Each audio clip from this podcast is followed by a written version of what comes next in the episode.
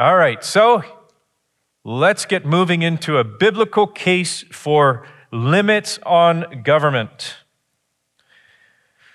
What has been the Christian development of the relationship between church and state? This is talked about so much these days, and people have kind of dug in their trenches and aren't going to move. But we're going to try and work through tonight why we stand where we stand as thoughtfully and as methodically as we can. And then we're going to get into how we, as individuals and as a collective body, as the church, respond to these things. What has been the Christian development throughout history, this relationship? What does God have to do with how people respect the state? Francis Schaeffer made a very interesting um, observation in the last century when he said, You must understand that those in our present material energy, in other words, in a world without God that's all just material and energy, chance oriented generation have no reason to obey the state. Let's underline this tonight. Secularists have no reason to obey the state. Why do they do it? Francis Schaeffer says that is, uh, except, here's the only reason, except that the state has the guns and has the patronage. That is the only reason they have for obeying the state. A material energy, chance orientation gives no base, no reason except force and patronage as to why citizens should obey the state. In contrast, the Christian, the God fearing person is not like that. The Bible tells us that God has commanded us to obey the state. And that's where we start. We start there.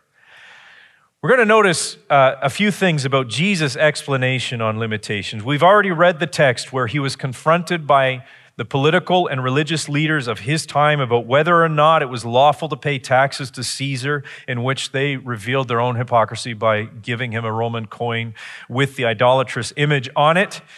And what he said, remember what he said, famous line render to Caesar the things that are Caesar's, and to God the things that are God's. Well, it's interesting because our culture today seems to think that this is the model.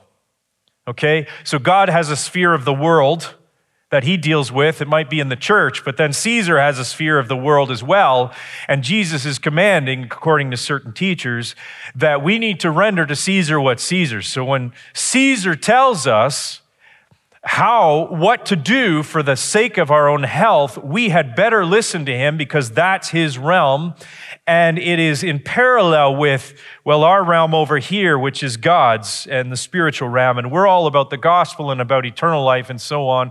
We're not about physical health so much. So that's Caesar's realm. We're just going to listen to whatever Caesar tells us and we're going to do whatever Caesar tells us to do. Well, that's not what Jesus was saying. Here's what Jesus was actually saying. Render to Caesar what's Caesar's and to God's what's God's. God is the supreme authority. God is over Caesar. That's going to be backed up in the New Testament as well. God is the one who Caesar eventually answers to. All aspects are under the kingship, the ultimate divine authority of God. Certain things only belong, such as taxes, only belong to Caesar because God allows it. God raises up kings, God tears kings down. The kingdoms of the world come and go, and God remains the same through it all. Well, we're going to move to Luther. Luther had an idea or a, a viewpoint that came right out of his concerns about Reformation, about the gospel, about justification by faith, and so on.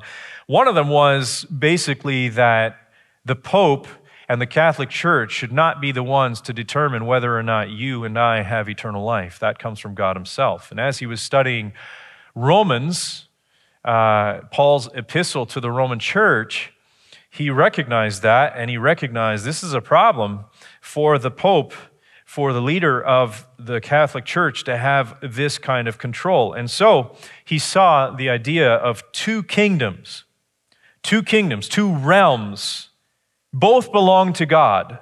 And This is very important. The first realm is the state, the first kingdom. The second realm is the church, the second kingdom. Now we're going to go through this one by one here. Uh, the first kingdom, the state, it serves and deals with earthly matters. Okay, now this is just, again, this is just part of the development that was coming. Uh, secondly, it was concerned with the pre- preservation of the world. And Luther also included things like marriage, family, property, economics, and occupations. Now, I don't necessarily agree with everything that Luther came up with, but you can see that it was really necessity that gave birth to invention here. And by invention, I mean theological development. Had Luther not been thinking in terms of, hey, the church has too much power and the church's power needs to be limited, he would not have come to these conclusions or started to work this out. And this is going to be worked out through generations that come. Uh, but this is quite this is important, very important as well to know that this was a temporal kingdom. Okay, the state, in his view, was only here for a time. It was temporal. However, Luther's second kingdom, the church, is spiritual and eternal in nature. It is really a reflection of God's future full kingdom it serves and deals with heavenly matters. So the Pope shouldn't be telling the king what to do, in a sense. It's kind of what he was saying. It shouldn't have this kind of power over people. It was also concerned with, or, or concerned, it shouldn't be concerned with civil justice, that kind of thing. It was also concerned with eternal life and redemption. Now, Luther believed, this is important, it didn't all work out in his lifetime, by the way, just so you know, but he believed these were distinguished but not divided. God's still over both. He's still over both, and he didn't fully work it out in his lifetime. In fact, it didn't work because it didn't work.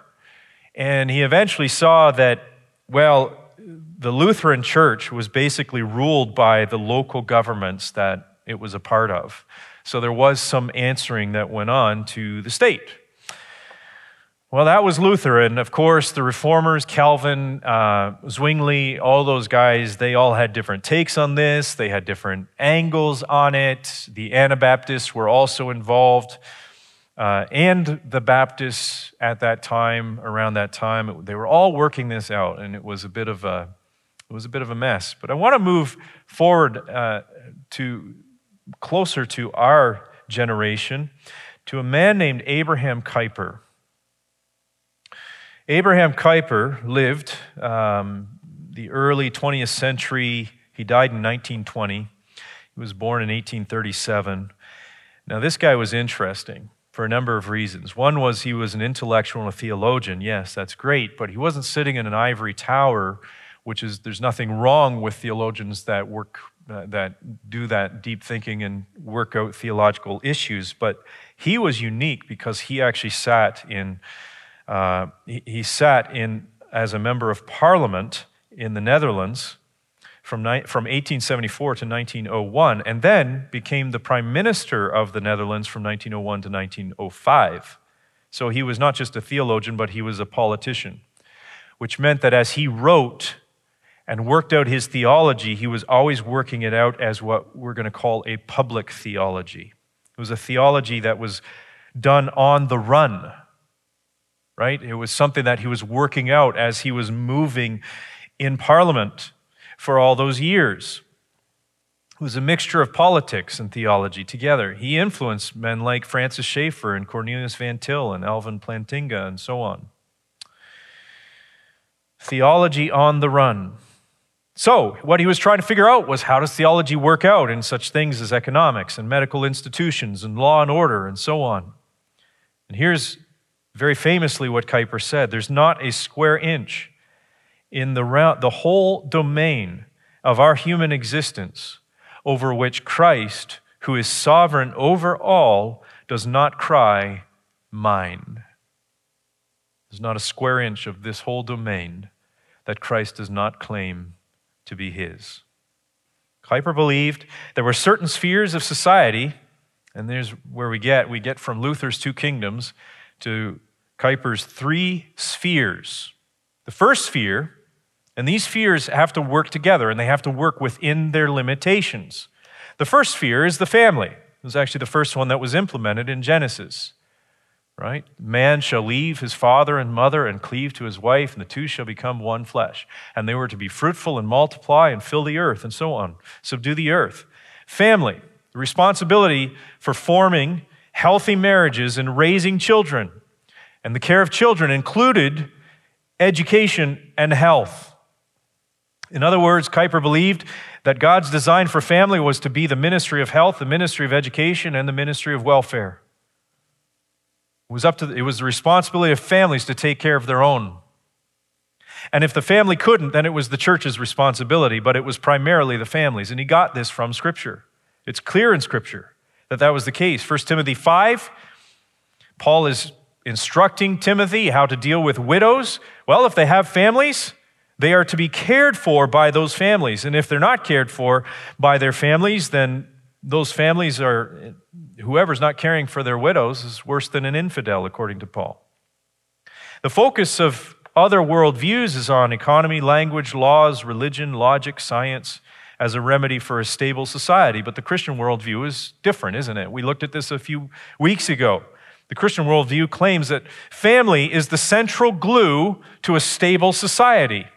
Not all these government enterprises, not bureaucracies, not big buildings and establishments. That has never worked and it never will work. It is families, healthy families, that glue society together and make it healthy and strong, that create loyalty. This is why Marx was wrong in the beginning. Why was it World War I when it, when it broke out that the the workers, the working class, did not leave their families and join together, unite in rebellion against the, the industrial capitalists. Why didn't they do it? Because they were loyal to their families. Their families glued them together, and they were, uh, in other, and so they stood for their, their nations, the nations that their families made up. Uh, the second sphere is the church. The church, the primary responsibility of the church is for teaching God's word. How does the church do that? How does the church teach God's word? Well, through interpreting the text and modeling discipleship for obeying what God's word says. So, for interpreting the text and applying it to the individual. The church is to lead people to bow to the authority of Jesus Christ over every aspect of life. It's a model of what community is to be about. And community is the primary focus. The New Testament has many metaphors of the church. These are pretty important because, again, they emphasize community. Notice them body, bride, army, nation, family, team, temple, flock, feast, hospital, building, field, all of these have ideas of networks, of community, of, of being more than one of something. This community has an eternal focus and should resemble the coming kingdom of God. It is to be marked by unceasing prayer, unashamed adoration, unapologetic preaching, and unafraid witness. I thought I'd throw those in for you all. See how I work that in? The church leadership is to be honored. So there is leadership over this sphere. It is to be honored. 1 Peter 5, Peter says, Likewise, you who are younger, be subject to the elders. Clothe yourselves, all of you, with humility toward one another. For God opposes the proud and gives grace to the humble. Hebrews 13, 17, Obey your leaders and submit to them, for they are keeping watch over your souls as those who will have to give an account. Let them do this with joy and not with groaning, for that would be of no advantage to you. The church is responsible for preaching truth about the unseen and yet known realities such as sin and repentance and salvation and judgment to come. The church's primary focus is the care of souls, but secondary, secondarily, the care of bodies. That's why if families couldn't take care of health, the church was to do so. And that's the way it used to be in our nation. It used to be the same way. The church had control of health care. It's not so anymore. So we move to the last sphere, and that is the state. And according to Romans 13, we're getting there. We're going to get there soon. The state has two tasks. And it is possible that Paul, by the way, in Romans 13 was responding to an attitude that the state no longer matters at all. That Jesus is coming back soon, so why bother? We don't need to obey the state. The first task in Romans 13 of the state is to protect the innocent. Then do what is good, Paul says, and you will receive his approval. They're looking for good contact, good, pardon me, good conduct. Um, protect the innocent. Secondly, the second responsibility of the state is to punish the guilty.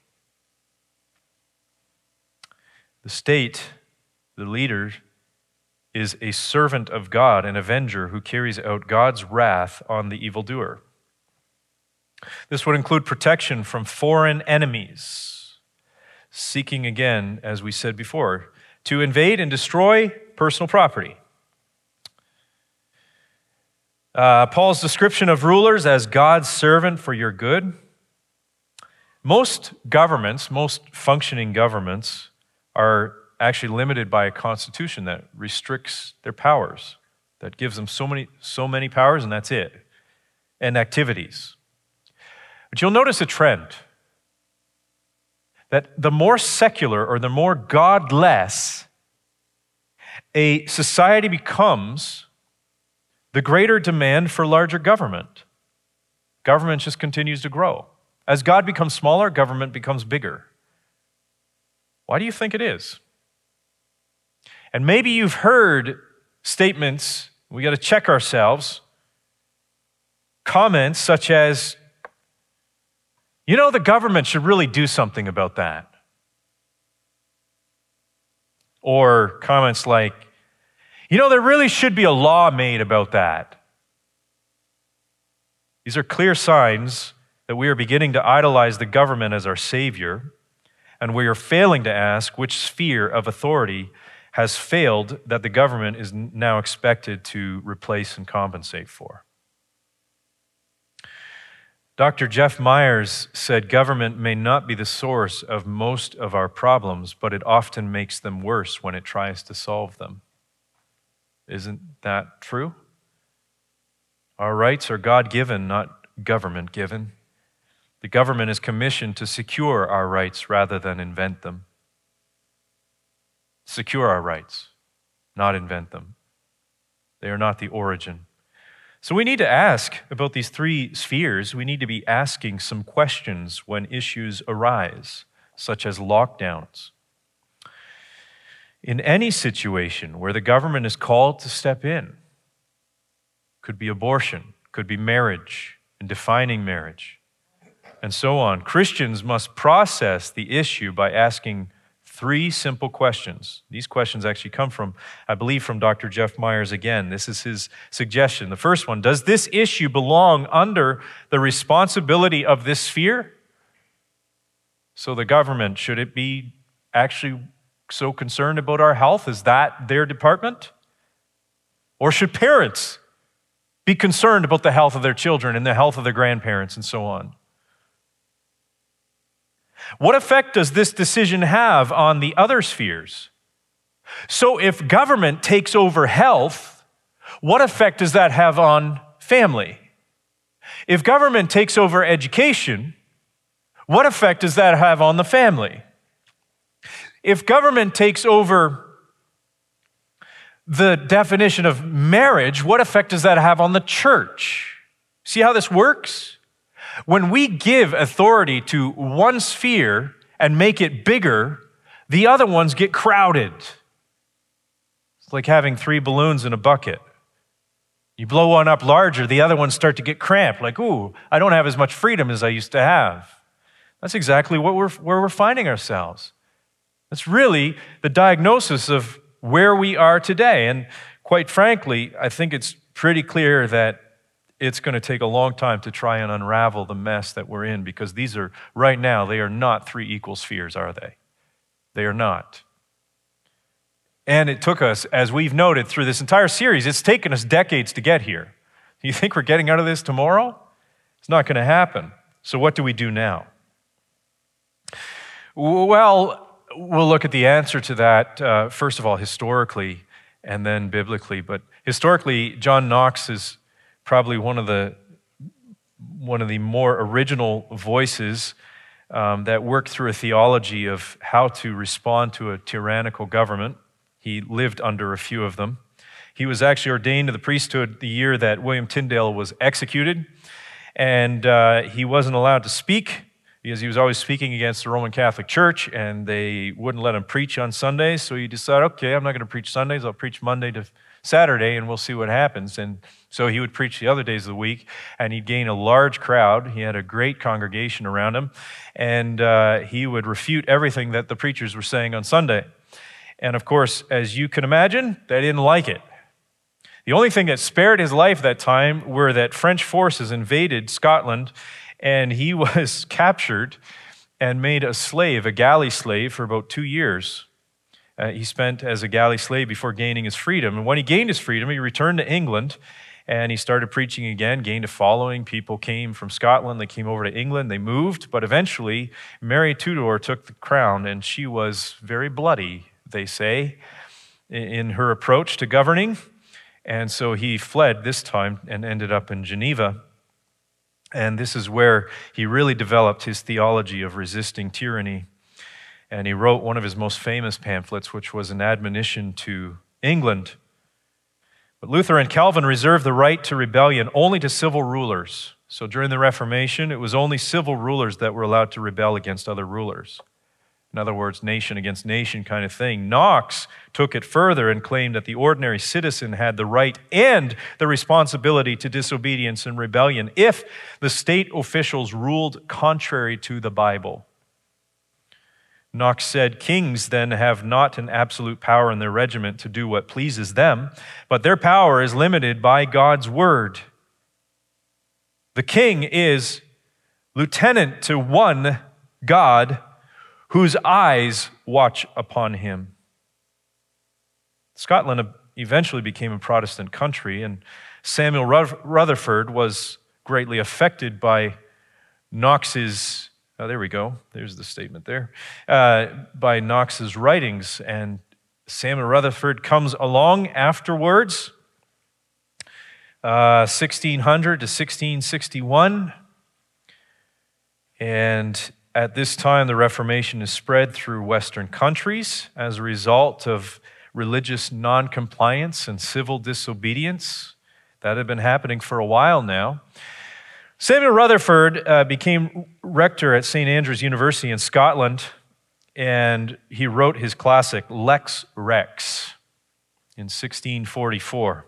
The meaning of Lex Rex is the law and the prince. The law and the prince. The basic concept behind it is this the law is king.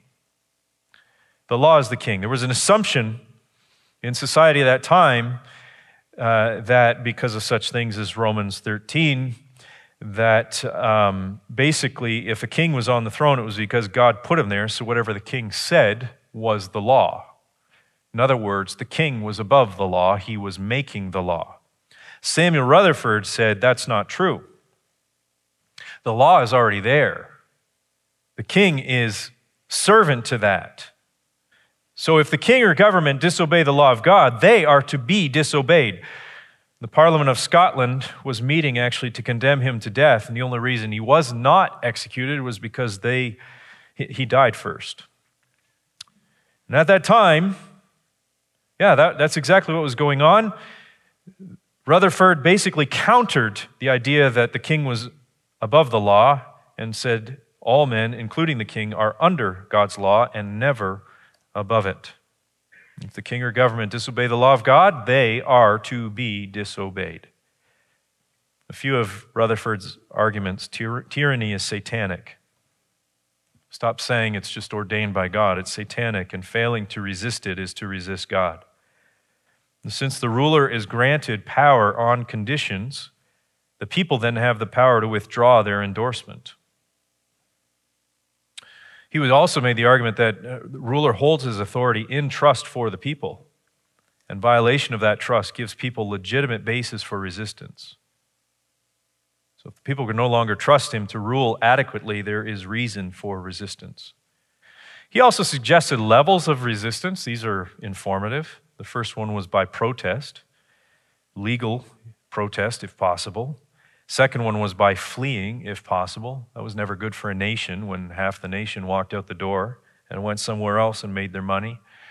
Not a great move uh, for the kings in those days or queens. But it was but this is unrealistic today, isn't it? Because where are you going to run? Or by force, if there is no other option. But he did believe that someone should only fight if they cannot flee. He used David's flight from King Saul as an example of that. Well, another man comes along, and his name is John Locke. And John Locke, who was raised by Puritans, uh, I'm not exactly sure how religious he was. I don't believe he was, although he was influenced by it. But he took Rutherford's Lex Rex arguments and he basically, shall we say, he, he secularized them.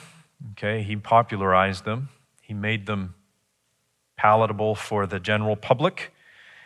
And uh, he gave four points for a free society, and here they are. You might recognize these. The first one being inalienable rights. What are inalienable rights? What does that mean? It just means they are rights that cannot be alienated from you, they cannot be surrendered, they cannot be transferred, they cannot be taken from you. They're, they're yours because of who you are. How, who are you? What makes you who you are? God. You are made in his image. Secondly, government by consent right? So, a government by consent, again, he just took Rutherford's statements about, uh, you know, gaining the trust of the people. And if you lose trust, well, there's reason not to recognize the government. Um, the third one, separation of powers. And again, putting authorities into their spheres where they belong, keeping them there. And finally, the right to resist unlawful authority the right to resist unlawful authority. You probably recognize most of these because they are in the Declaration of Independence in the United States. Yes, they used John Locke, who was a British philosopher, they used, and a politician, I believe. Uh, they used these four basic points to guide them. The American Declaration of Independence, by the way, interesting enough, must be also noted that all but one of the designers of the Declaration were Christians. Anything stating otherwise is a mere myth. The only non Christian in the group was Benjamin Franklin, who was a deist who believed that God made the world, then walked away and didn't care about it anymore. He was no longer there, no longer personal. There's no longer a heaven or hell to worry about or judgment. When you die, you die, and that's it. So that was their way of kind of saying, yeah, the, the world looks created, but bad things still happen, so it can't be that God's still around to care. So that's where deism came from. It was very popular at that time period, in that time period, in the 18th century. All right, so we're moving on to Romans 13. Here we go. I'm kind of setting this up. This gets thrown around a lot these days. Romans 13. It's like the answer to every question about submission to the government and people who want to accuse certain churches of, you shouldn't be standing up that way. You're not loving your neighbor. You're not helping the government, even though it's secular and godless and so on. You're not helping them. Romans 13, right? It's always said. It's never talked, well, what does Romans 13 actually say? So Paul says, Let every person be subject to the governing authorities, for there is no authority except from God, and those that exist have been instituted by God. Therefore, whoever resists the authorities resists what God has appointed, and those who resist will incur judgment. For rulers are not a terror to good conduct, but to bad. Would you have no fear of the one who is in authority? Then do what is good, and you will receive his approval. For he is God's servant for your good. But if you do wrong, be afraid, for he does not bear the sword in vain, for he is the servant of God an avenger who carries out God's wrath on the wrongdoer.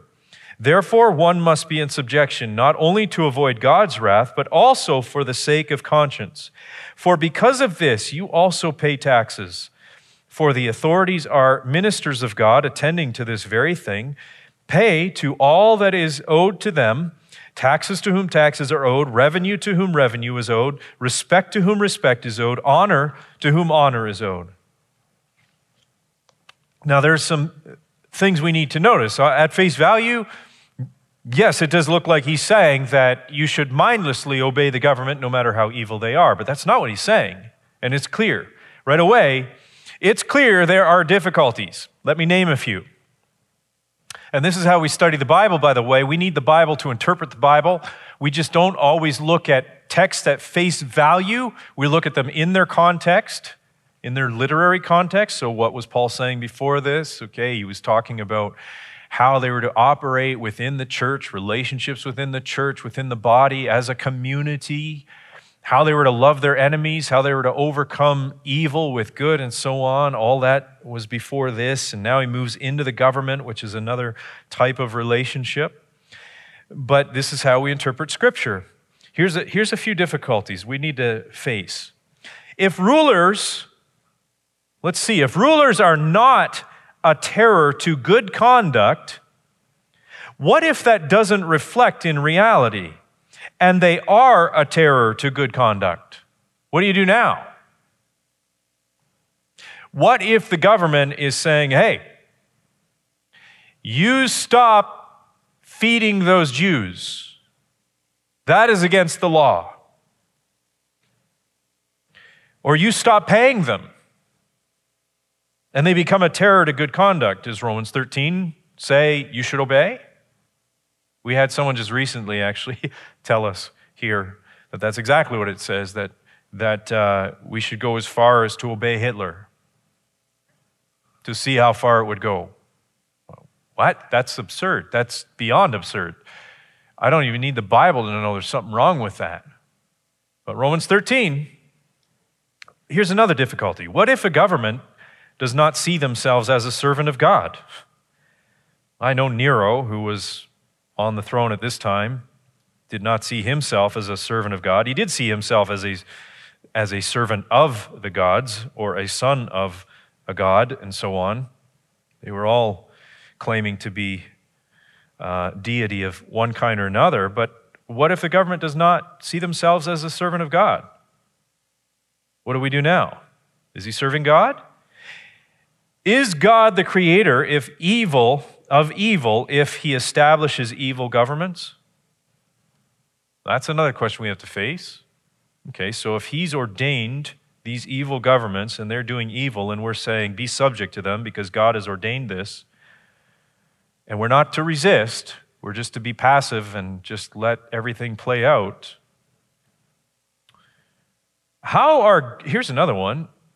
Paul talks a lot about good and evil, but I'm pretty sure that Paul's definition of good and evil may have been different than Nero's definition of good and evil. It's pretty true. We've looked at Roman culture in previous nights, and we've noticed that Roman ethics were a little bit different than Christian ethics. We saw that. So, how are we supposed to define what Paul calls good and what Paul calls evil, and how governments are standing for and awarding good and standing against evil? Bottom line, for Christians to throw around Romans 13 as though it's a simple clarification of blindly obeying the government is ev- in everything does not do justice to this text. That's pretty clear at this point. Well, secondly, we notice in this text that God is the final authority, no authority except from God verse 1. There's no authority except from God, and those that exist have been instituted by God.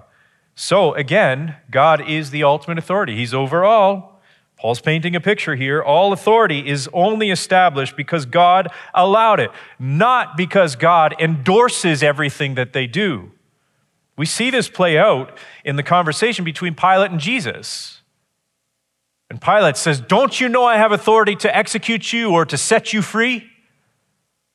And Jesus responds and says, You wouldn't have any authority if it weren't given to you from above. In other words, any authority Pilate had wasn't necessarily from Caesar, it was from God himself. That does not, that does not mean that what Pilate was about to do was not evil and wicked. Does not mean that at all. But God is the ultimate authority, not Caesar. We must recognize that. And as the church, we answer to God before Caesar. That's the order. All right, number three. The leader is a servant, not a God ordained tyrant. Okay, I've already noted this a little bit, but he's a servant in Romans 13, as he's described. He's a servant. Well, that would mean he's a steward. He's practicing some sense of humility here. To the leaders who use, in fact, it's interesting, it's ironic. If you go back and read the history of, uh, in South Africa, of the apartheid laws that came out of uh, very strange Dutch Reformed theology at that time, the leaders of those apartheid laws and the government at that time that created laws that separated color and distributed and basically placed, misplaced people of color from their communities, and white people came in and took over and took their communities down and built mansions in their place and so on. The leaders, the government leaders at that time, guess what they were using as a hammer to suggest that we should do everything that they say? They used Romans 13 to say, well, we're ordained by God, so you have to listen to what we say. So just sit down and be quiet. And there were, there were leader, uh, church leaders like Desmond Tutu who stood up against that at the time. It's fascinating history, but this has been done over and over again.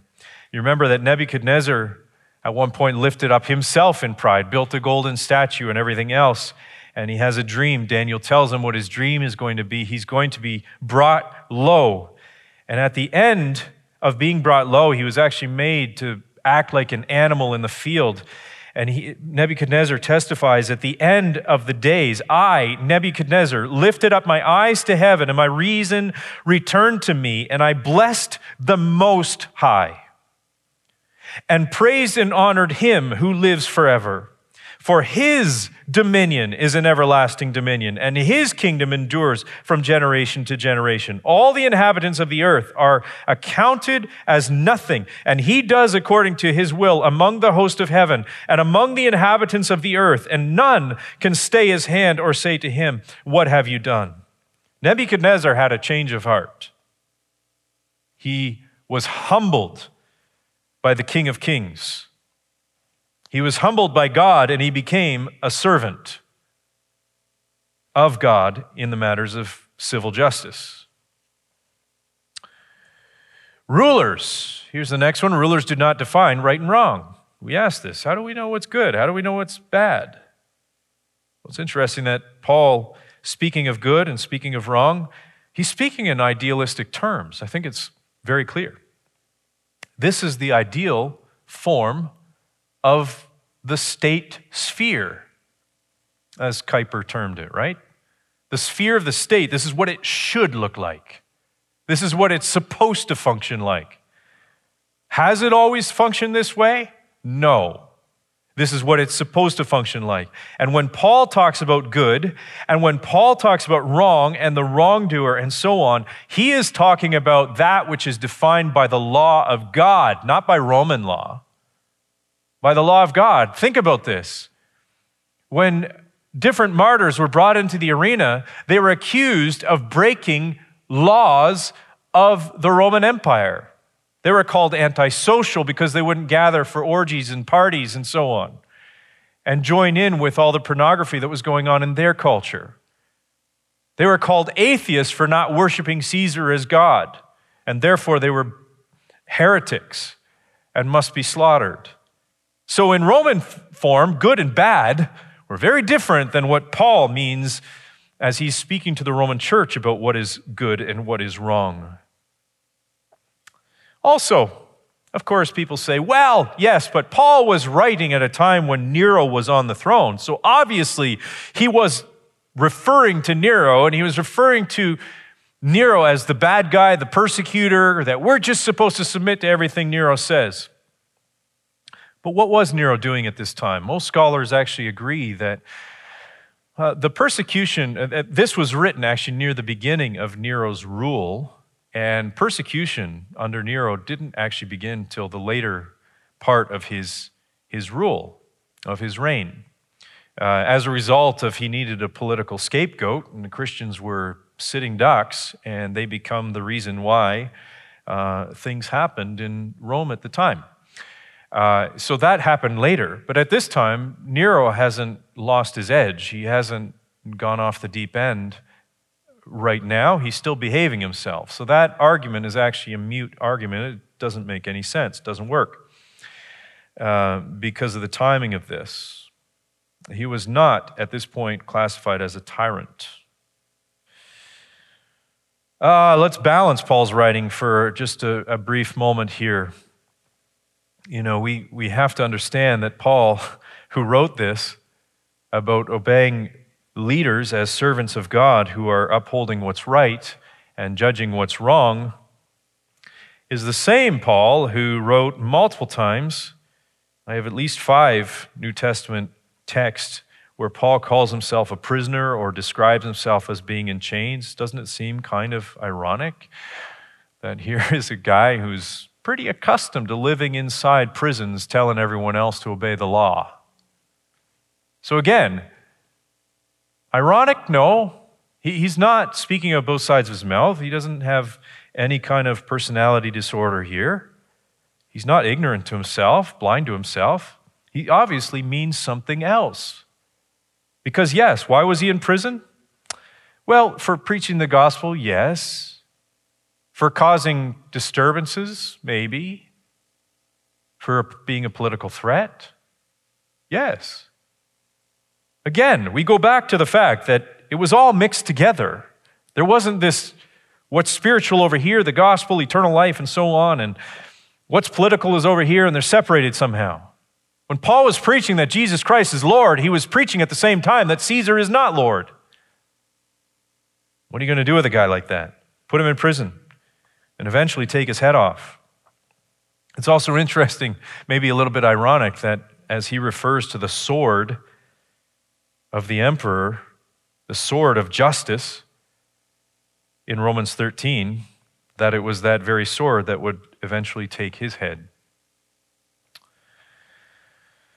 Uh, we should compare to Peter as well. That'd be a good idea. Peter wrote something similar in 1 Peter 2 be subject for the Lord's sake to every human institution, whether it be to the emperor as supreme or to governors as sent by him to punish those who do evil and to praise those who do good.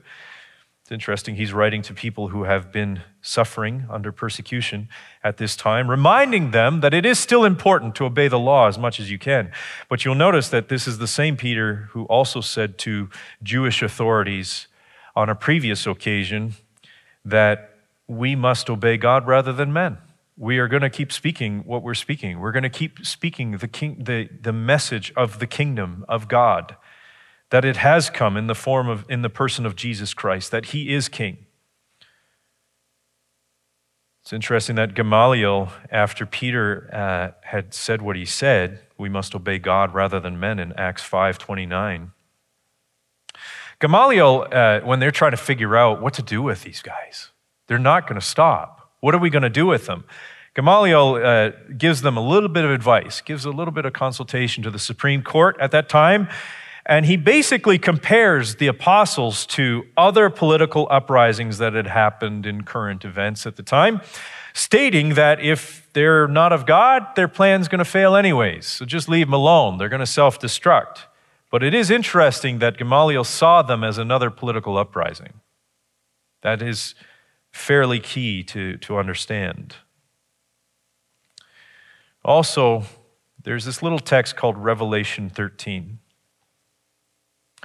Interpret the Bible with the Bible. I think you can actually go through, I think John MacArthur did this recently in a sermon. He kind of went through Scripture and gave a biblical survey of how Satan hates you as a Christian. And one of the tools that he uses over and over again throughout history to crush Christians or to crush God's people in general, was Israel in the Old Testament, are kings and governments.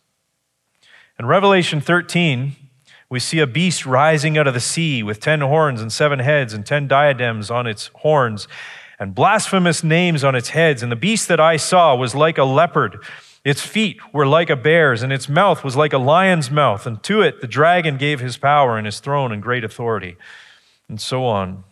One of its heads seemed to have a mortal wound, but its mortal wound was healed, and the whole earth marveled as they followed the beast. And they worshiped the dragon, for he had given his authority to the beast. And they worshiped the beast, saying, Who is like the beast, and who can fight against it? And the beast was given a mouth, uttering haughty and blasphemous words, and it was allowed to exercise authority for 42 months. The whole point being, if I kept reading, it becomes apparent that whether John is describing the Roman Empire or some future or modern empire, the fact is, the empire is seen as a beast that is in service to Satan at this point, not a servant of God. So there are two contexts that are going on. And when you see scripture in its entirety, you see the balance between the two. If you're going to speak about Romans 13, you better speak about Revelation 13 as well. That in one, the government is seen as serving God for civil justice and civil matters in its sphere of authority. In the other, it is seen as a beast that is out of control, serving the dragon and speaking against God. Well, that sounds like a secular, totalitarian, and global government, doesn't it? With evil intentions. So, what is the biblical model before we move into a response? Well, here is the biblical model that we need to see God is over all. God is over all. And in spheres of government, we have family, we have church, we have state. They're together, parallel. One does not rise over the other, they work inside their spheres to govern the people of the land. This is biblical principles put into action, all under God's authority for the blessing and benefit of the citizens of a nation. It has happened and it has worked to a degree, although never perfectly. But we are definitely far from that today. So, what can the church do? That is a question we want to just look at for the remaining part of tonight. What can we do? You feel a little helpless? Government looks really big. Looks like a beast, doesn't it? It's kind of raging. Never quite know when the hammer's coming down. But what can we do? Well, we are called on mission in this world, not to be overwhelmed, but to seek to do what is put right in front of us, first of all. First of all, we can pray. 1 Timothy 2.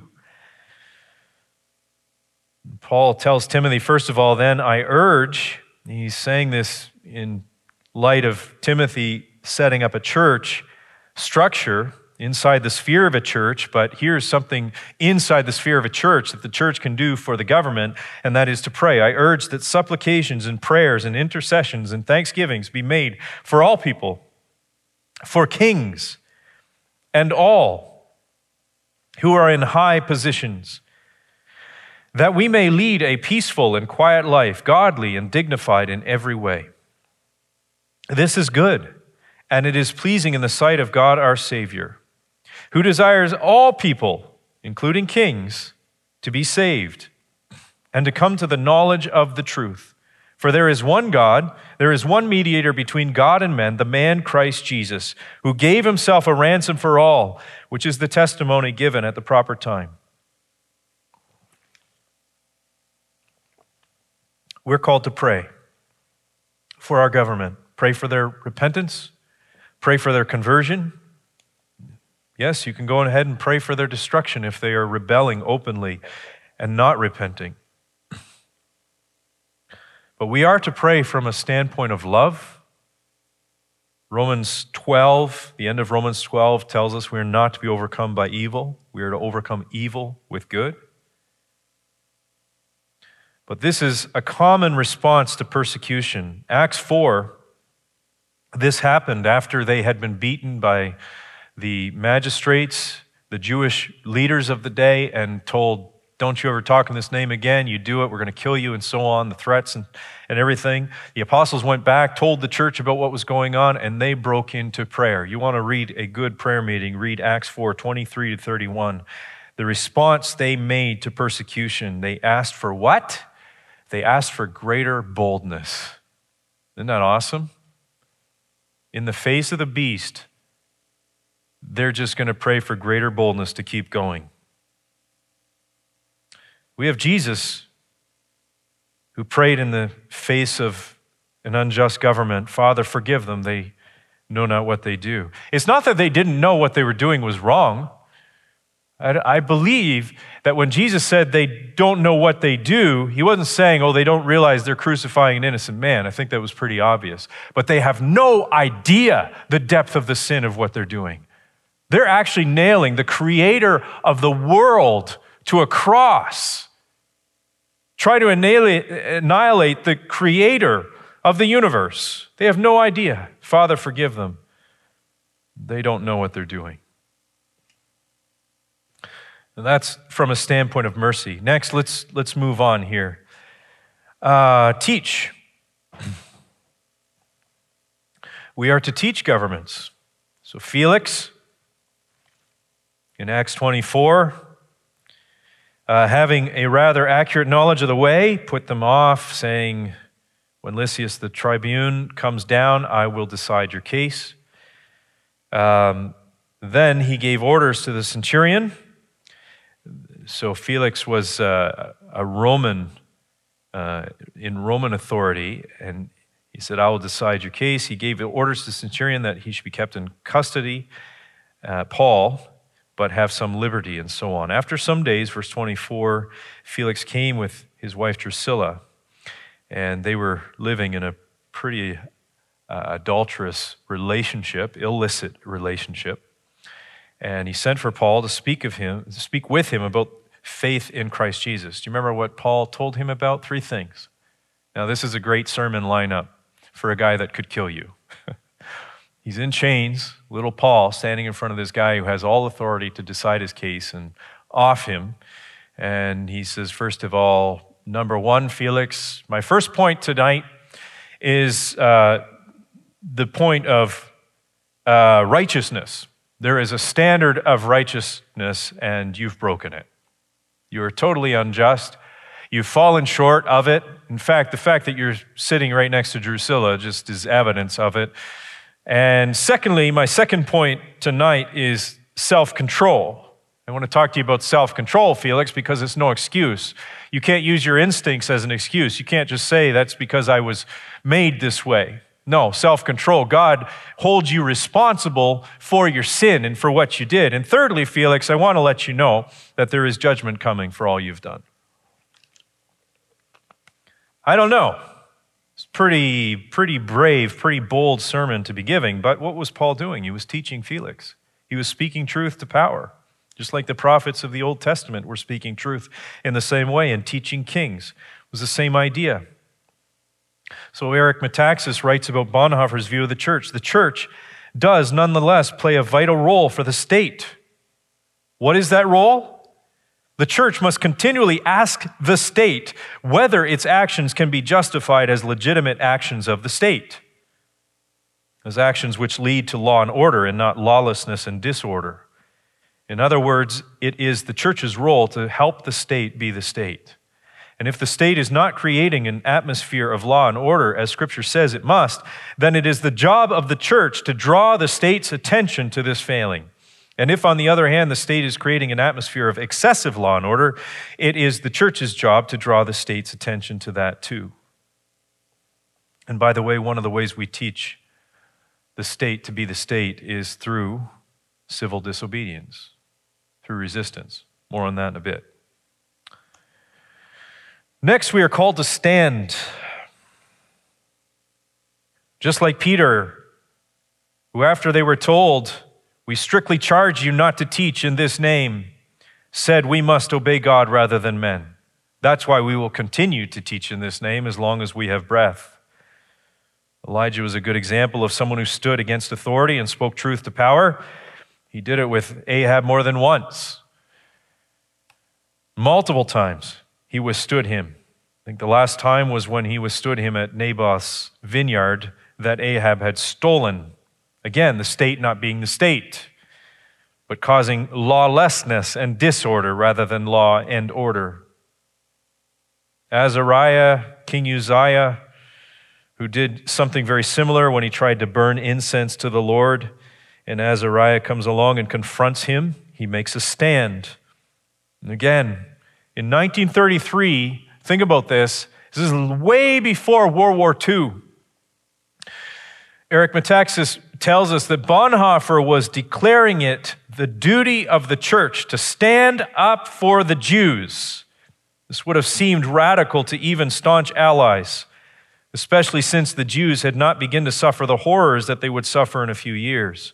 Bonhoeffer's three conclusions that the church must question the state, help the state's victims, and work against the state if necessary were too much for almost everyone. But for him, they were inescapable. In time, he would do all three. Actually, brought in um, Niemöller's favorite, uh, famous quote. Niemöller was another uh, churchman uh, that was a colleague of Bonhoeffer's, but he was one of the guys saying, Bonhoeffer, you need to tone it down. Like, calm down, man. This is not that serious. You know, this is not a time to resist. This is a time to obey. This is a time to submit. Until eventually Niemöller was one of the last ones left. And when he did finally say, okay, this is serious now, this is wrong. Hitler threw him into a concentration camp where he spent the rest, uh, the next seven years before World War II was finished. And it was Niemöller who wrote and said, First, they came for the socialists, and I did not speak out because I was not a socialist. And then they came for the trade unionists, and I did not speak out because I was not a trade unionist. And then they came for the Jews, and I did not speak out because I was not a Jew. And then they came for me, and there was no one left to speak for me. That's where we find ourselves. Might be a slow, steady increase in totalitarianism, but it's started, and we already hear the same arguments. History just repeats itself, saying, Calm down. It's not really that important.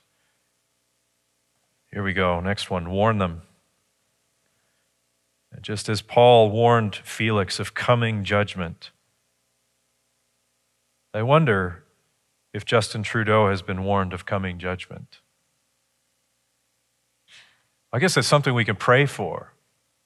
That there might be someone in his proximity that are able to speak the gospel to him and Doug Ford and warn them that judgment is coming.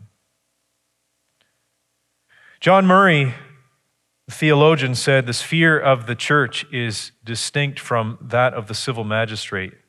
What needs to be appreciated now is that the sphere is coordinate with that of the state. The church is not subordinate to the state, nor is the state subordinate to the church. They are both subordinate to God and to Christ in his mediatorial uh, dominion as head over all things. Both church and state are under obligation to recognize this subordination and corresponding coordination of their respective spheres of operation in divine institution. Uh, each must maintain and assert its autonomy in reference to the other and preserve its freedom from intrusion on the part of the other. When the civil magistrate trespasses the limits of his authority, it is incumbent, here it is, this is why I put this in here it is incumbent upon the church to expose and condemn such a violation of his authority. It is the responsibility of the church to warn. Next, we have resist. Yes, Jude 3 tells us to contend for the faith. 2 Corinthians 10, Paul tells us we destroy arguments and every lofty opinion raised against the knowledge of God and take every thought captive to obey Christ. There's one man in particular that comes to mind when it comes to resistance. How do we resist? There are a number of ways we can resist. We can resist through protesting or informing people of what's really going on. There's a lot of false narratives today. Things like this are informative to people that I, have never heard of cultural Marxism before. I didn't even know that was a thing. I don't know what, I didn't know that's what critical theory was all about or what it was doing. I had no idea. So we can inform people. We can vote. We can get into higher offices of authority ourselves. We can disobey civilly. We can work.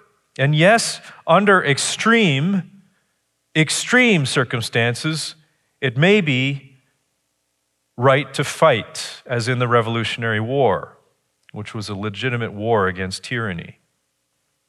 Francis Schaeffer says at a certain point there is not only there is not only the right but the duty to disobey the state. Not just our right, it's our duty. And I think of resistance, I think of Andrew Vanderbilt. You, you may know him as Brother Andrew, but that's my name too, so I don't know why he gets it. Um, but Brother Andrew is very famous for smuggling Bibles into communist countries. So I grabbed a little snippet of what made him decide that he was going to start smuggling Bibles into these really, they were socialist countries. He had been watching a socialist parade one day in one of these countries, and he said, Not for a moment did I believe the young socialists were there under coercion. They marched because they believed. They marched eight abreast, healthy, vital, clean cut. They marched singing, and their voices were like shouts. On and on they came for 10 minutes, 15 minutes, rank after rank of young men and young women. The effect was overwhelming. These were the evangelists of the 20th century. These were the people who went about shouting their good news. And part of the news was that the old shackles and superstitions of religion, the old inhibiting ideas about God, no longer held. Man was his own master, the future was his to take. Brother Andrew realized in he's overwhelmed. He's watching these young soldiers come by and he's like, How is anyone ever going to topple this? And like a light bulb moment for him when he realized it's not up to me to topple it, but I can strengthen the hand of those who are committed to obeying God first. So I can do my part to resist, to, what did C.S. Lewis say? Sabotage. Right? Do my part, whatever that is. A Bible into the hands. C.S. Lewis says, said open Bibles everywhere. It's the most dangerous thing for an atheist. And we've seen it. I can't tell you how many interviews that we've been through here uh, with ministry partners where I'm just blown away at how God is working around us all over the place. And many times it's not even to do with the church here. They end up coming here eventually, generally because it's the only option, but uh, the only place open. But people who, through lockdowns, were sitting in their homes out of their mind with anxiety, picking up a Bible, beginning to read, God speaks to them, reveals himself to them. They come, they encounter Christ, and they come to faith. Incredible stories, like recent stories. God is still God. He's still on the throne and he's still working. And it's up to us to just continue to resist by preaching the gospel getting information into people's hands, standing up when we need to, teaching authorities when we need to, and so on, speaking truth to power. Next, we have the option to flee. Not a great option today, but it was true in the early church. They were able to flee. They left Jerusalem after Stephen was martyred and so on. They scattered. And when they scattered, they went and they just preached the word wherever they went. Not a great option today because we have a global movement going on right now. Uh, nowhere is safe. But it's still there, it's still an option. And there were men who did flee men like the Apostle Paul, William Tyndale, Martin Luther, John Knox, Bonhoeffer. Some of these men eventually were martyred, but they did flee at some point in their life. Sometimes they fled, fled, fled. Sometimes they fled, sometimes they stayed, right? And all the time they were seeking to do God's will, whatever his will was, and wherever they went, they were just preaching truth. I have one last one for us tonight. Rejoice.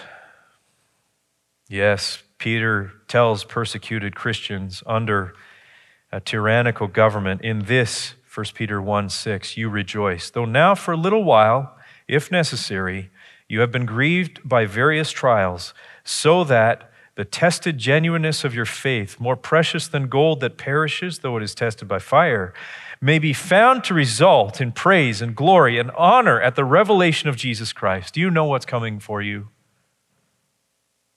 Christian, do you know what's ahead for you tonight? Paul couldn't measure it for us. He just said, whatever that eternal weight of glory is, I know that it surpasses anything that I could suffer in this world. So Peter is pointing people ahead to what's coming. Though you have not seen him, you love him. Though you do not now see him, you believe in him and rejoice with joy that is inexpressible and filled with glory, obtaining the outcome of your faith, the salvation of your souls.